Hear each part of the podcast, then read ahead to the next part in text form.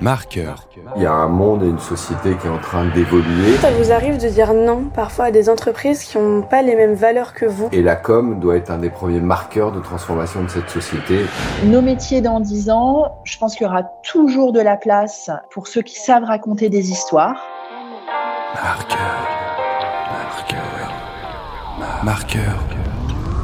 Marqueur.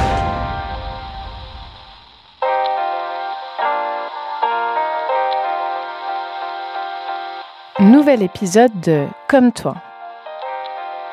Comme toi, peut-être, Ikram et Gila, étudiantes en communication, ont parfois du mal à se projeter. Elles ont décidé de partir à la rencontre de professionnels pour mieux comprendre leur métier. Dans cet épisode, elles invitent Laura Soares. Elle est planeuse stratégique au sein de l'agence Groupe M. Elle leur raconte son métier, les coulisses, et leur partage sa vision de la com. Marqueur. Alors fermez les yeux pour mieux voir. Marqueur vous propose un nouvel épisode de Comme toi, le podcast créé par des jeunes, pour des jeunes qui veulent en savoir plus sur les métiers de la com. Marqueur. Salut, moi c'est Ikram. Moi, c'est Gila. Bienvenue dans le podcast Comme toi, le podcast créé par des jeunes et pour des jeunes qui veulent en savoir plus sur les métiers de la com. Dans la communication, de nombreux métiers émergent et il est parfois difficile de suivre qui fait quoi au sein d'une agence. Planeur stratégique, ça vous dit quelque chose? Pas sûr. Et pourtant, ce métier est essentiel au sein d'un groupe dans le secteur de la com. Si ce métier ne vous dit rien, pas de problème. Aujourd'hui, notre invité du grand groupe Groupe M nous fait le plaisir de répondre à toutes nos questions sur son métier de planeur stratégique. Quel métier pourrait bien vous intéresser pour l'avenir Je n'ai aucune idée de ce que j'aimerais faire. de ce qui était réellement travaillé en marketing et en communication. de plus en plus de place dans les écoles et les formations de communication. J'ai l'impression d'être devenue une vraie communicante, on va dire. Je suis freelance. Laura, bon Bonjour. déclic. Elle sera Avant de chargée de commencer, est-ce que tu communication. pourrais nous présenter un petit peu qui tu es, quel âge as-tu et depuis quand tu travailles? Moi, je m'appelle Laura Suarez, je suis planeuse stratégique et je travaille depuis que j'ai 23 ans. Aujourd'hui, j'en ai 29, donc ça doit faire bientôt 7 ans. Est-ce que tu pourrais nous expliquer brièvement en quoi consiste ton métier? Très brièvement, bah, c'est de trouver euh, les meilleures stratégies de contenu pour, euh, pour mes annonceurs. Est-ce que euh, tes potes, tes parents euh, comprennent le métier que tu fais? Enfin, si tu devais l'expliquer à un enfant de manière simple, comment tu t'y prendrais? Alors, je pense qu'effectivement, euh, personne ne comprend ce que je fais, sauf les gens qui travaillent en agence, ni mes parents, ni mes amis, ni même euh, mon mec. Euh, comment j'explique ce que je fais? Je dis que j'analyse les marques, leur concurrence et leurs cibles pour leur proposer des stratégies de contenu les plus pertinentes possibles, que ce soit pour eux, mais aussi par rapport à ce que leur cible attend. Et en général, ils ont oublié tout de suite ce que je dis. Super. D'ailleurs, euh, on a vu que tu avais passé un an à l'étranger. Qu'est-ce qui change le plus quand on fait ses études dans un autre pays Euh, Est-ce que c'est vraiment un plus selon toi? Je pense pas forcément par rapport aux études françaises en particulier. Le curriculum n'est pas forcément euh, si différent. C'est juste ça nous permet de voir d'autres euh, cultures et d'autres euh, manières de travailler et une culture différente du travail au-delà de la culture qu'on peut euh, voir euh, au day-to-day. Et euh, évidemment, c'est une super opportunité et une super chance pour n'importe qui qui a, qui a l'opportunité de le faire. Et j'ai été assez chanceuse de pouvoir faire ça deux fois, une fois aux États-Unis, une fois au Brésil.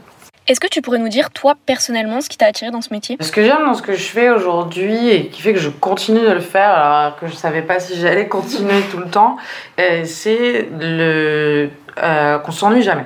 Il y a euh, toujours des nouveaux clients, toujours des nouvelles problématiques, même sur les mêmes clients.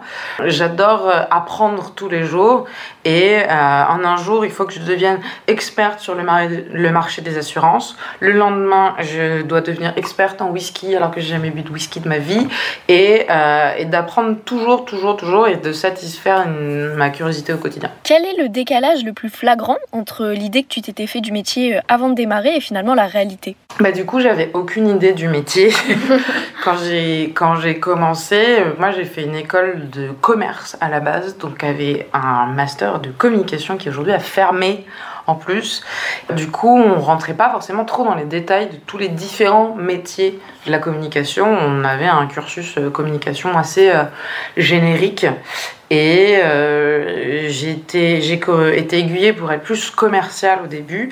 Et c'est en rentrant dans ma première agence que j'ai rencontré des planeurs et euh, que euh, lentement, ça a fait un petit bout de chemin dans la tête et que je me suis dit mais que c'était vraiment ça qui me plaisait le plus et que j'avais envie de faire. Comment as-tu décroché ton premier job? Par un ami. Donc, euh, effectivement, le, réseau, donc on vous en parle beaucoup quand vous êtes étudiant, mais euh, on se rend, je trouve pas trop compte à quel point ça peut être important plus tard quand on est étudiant. Et en fait, euh, à date, euh, tous mes jobs, je les ai trouvés euh, par quelqu'un qui connaît quelqu'un, qui me dit Ah, tiens, au fait, j'ai trouvé ça. Euh, Des gens que j'ai pas vus depuis trois ans et que je vois un anniversaire. Il me fait Ah, tiens, il cherche quelqu'un de mon équipe, etc.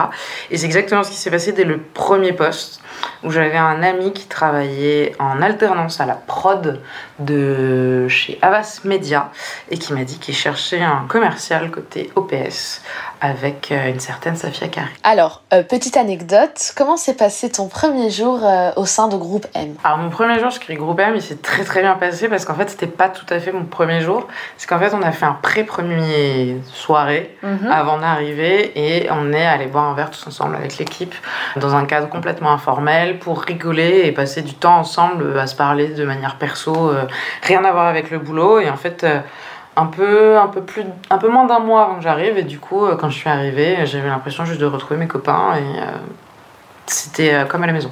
C'était voilà, c'était naturel, fluide. Complètement, je suis arrivée, j'avais déjà vu les bureaux, je connaissais toute mon équipe. euh, Super ça. Et du coup, aujourd'hui, alors le Covid nous a un peu mis des bâtons dans les roues, mais on essaye de garder cet esprit-là chaque fois qu'on accueille quelqu'un. Te concernant, est-ce que tu as un processus précis que tu utilises pour élaborer une nouvelle stratégie et euh, en trouver un axe créatif? Je pense qu'il y a une base absolue dans notre métier, c'est une espèce de sainte trinité de marque, marché, consommateur. C'est juste de faire une analyse de la marque, de son marché et des consommateurs, de trouver des saillances sur chacun de ces, ces sujets. Et à partir de là, il y a un truc que j'aime bien faire, c'est justement de le positionner hein, sur un triangle et de voir comment ces tensions euh, ont des relations les unes avec les autres et ça permet de visualiser quelle peut être la solution en fait qui va permettre de résoudre ces tensions et leurs euh, différentes relations. En général, je commence à avoir des premiers axes. euh, des premières convictions, mais ensuite, chez nous, on est très très près des créas, et euh, ensuite, on aime beaucoup échanger, et en fait, euh, avec les échanges, avec euh, d'autres planeurs de l'équipe ou avec la créa, je peux vite développer des nouveaux axes et les infiner au fur et à mesure. Je reste pas forcément campée sur mes positions. Donc c'est vraiment de la co-construction aussi en fonction de, des idées qui vont sortir en créa après. Est-ce que tu pourrais nous partager la campagne dont tu es la plus fière? Euh, c'est une euh, campagne qu'on a sortie en fin d'année dernière.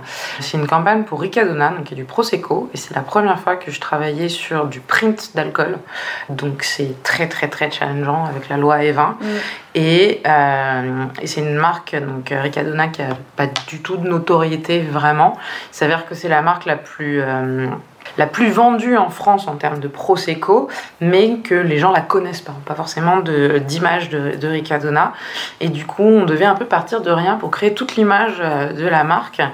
Et euh, donc avec toutes les contraintes qu'on connaît sur Evin, et on a créé un print euh, que je trouve euh, personnellement très beau, avec qu'on a travaillé avec un, un studio de prod qui s'appelle A4 qui fait des choses absolument magnifiques.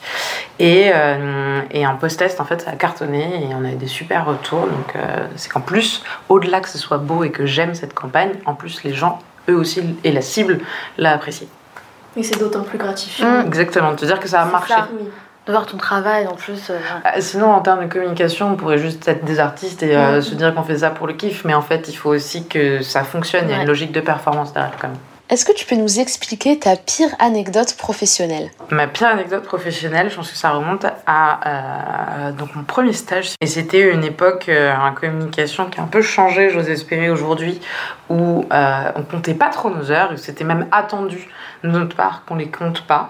Et euh, quand j'avais un, des billets pour un concert que j'avais booké depuis très longtemps, et euh, que j'ai dit à ma boss qu'il fallait que je parte à, à 19h, qu'elle m'a regardé en, en m'expliquant qu'elle était très déçue.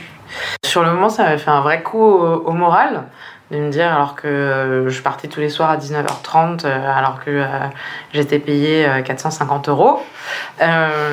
Et parfois bien plus tard en fonction des, des sujets. Et d'avoir cette réaction ça m'avait fait un peu mal. Et aujourd'hui je trouve que ça a beaucoup changé. Je sais que c'est pas toujours le cas partout. Mais en tout cas je trouve que ça va dans le bon sens. Quelle est la publicité qui toi t'a le plus marqué? Il y a beaucoup de publicités de mon enfance je pense, euh, qu'on avait un côté euh, complètement barré, complètement loufoque, et c'est des publicités qui, du coup, nous, ce côté complètement what the fuck, je pense qu'il nous marque. Euh, que ça soit, mais il y a une pub euh, Vitel que j'aimais beaucoup, qui était Il me faut de l'eau, qui n'a aucun sens, mais que je sais pas pourquoi, je pense qu'il m'a beaucoup marqué. Les bébés Evian, les bébés qui font du roller, c'est perché et plus on s'en rappelle. Je trouve qu'aujourd'hui, en tout cas sur le marché français, on a un peu perdu ce côté euh, loufoque mm.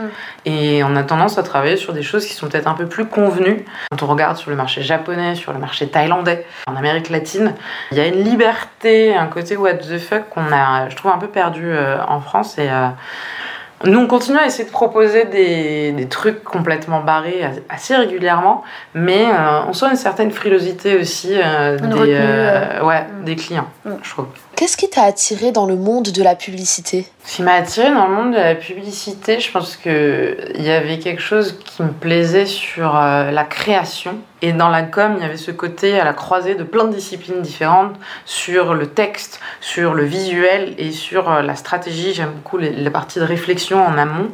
Et ça m'a permis un peu de, cocher toutes ces cases. Et plus je m'intéressais au, au, milieu, et plus je me disais que c'était ce qui me correspondait. Est-ce que le fait de travailler dans de grands groupes comme euh, Avas et Groupe M t'a ouvert de, nouvelles perspectives. Fait de travailler dans des grands groupes, ça ouvre pas forcément plus de perspectives sur le, contenu de nos travail parce que euh, il y a beaucoup d'intérêt euh, aux petites structures parce qu'on va faire peut-être plus de missions, ça va être moins sclérosé entre les services, donc on va peut-être pouvoir faire plus de choses dans une petite structure.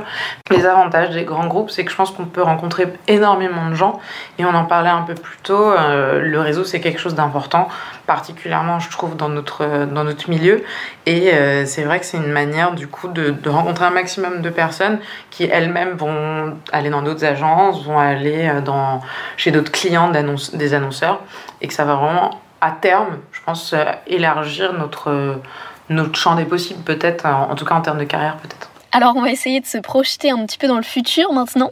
Mais euh, comment imagines-tu ton métier, toi, dans, dans 10 ans? Le métier dans 10 ans, il y a quelque chose qui ne bougera jamais, je pense que dans les fondations du planning, c'est cette partie analyse, marque, marché, conso. Ça, je pense que c'est des bases, peu importe comment ça évolue, ça va rester une espèce de, de fondamental. Après, comment ça va évoluer On sait que le métier de la, les métiers de la pub évoluent très très très vite. Maintenant, euh, les gens qui vont décider de ces évolutions, c'est vous, c'est pas moi. Euh, donc justement, je serais très très curieuse de voir comment vous, vous l'imaginez euh, aussi dans le futur. Alors, euh, passons à la deuxième partie du podcast. Euh, on va te présenter plusieurs questions composées de différents choix, mais avec une seule réponse de ta part qui est attendue. Est-ce que tu es prête? Oui. Bureau ou télétravail? Un peu des deux. Open space ou bureau perso? Un peu des deux aussi, okay. j'ai le droit. Tenue formelle ou décontractée? Décontractée. Canva ou PowerPoint? PowerPoint. Strat ou créa? Ah bah, ah, un, un peu des deux, c'est obligé. Projet en équipe ou mission solo? Équipe, toujours. Salarié ou freelance? Jamais testé le free. Café ou Red Bull Café. Petit déjeuner au bureau ou after work dans un bar After work. C'est évident. Alors pour finir, est-ce que tu aurais un conseil à donner aux personnes qui nous écoutent aujourd'hui? Tester plein de choses. Je pense que euh, je disais sur comment je suis devenue planeuse, je savais pas ce que c'était comme métier et tu le disais juste avant qu'il y a plein de choses qui sont encore nébuleuses, surtout quand on est encore étudiant. Et euh, je pense que l'opportunité d'avoir plein de stages ou l'opportunité de faire différents contrats pro, d'alternance, etc., c'est de tester un maximum et de rencontrer euh, plein de personnes pour euh, vraiment, je pense que pour savoir ce qu'on aime, il faut l'essayer. Et du coup, le tester et l'essayer, c'est manière le meilleur moyen, je pense, pour vous ensuite d'être épanoui dans ce que vous voulez faire. Euh, de jamais s'enfermer, de jamais se limiter et de se dire parce que j'ai fait ça, il faut que je fasse comme ça, il faut que je continue à faire comme ça. Je pense que ça, c'est des choses un peu à l'ancienne et qui sont en train de changer aussi euh, dans le monde du travail en général et pas que dans la communication. Mais euh, en tout cas, je trouve qu'il faut toujours qu'on s'encourage vivement à ne pas s'enfermer sur un seul métier ou un seul sujet et euh, toujours euh, se remettre en question et remettre en question un peu les, normes qui sont censées nous enfermer.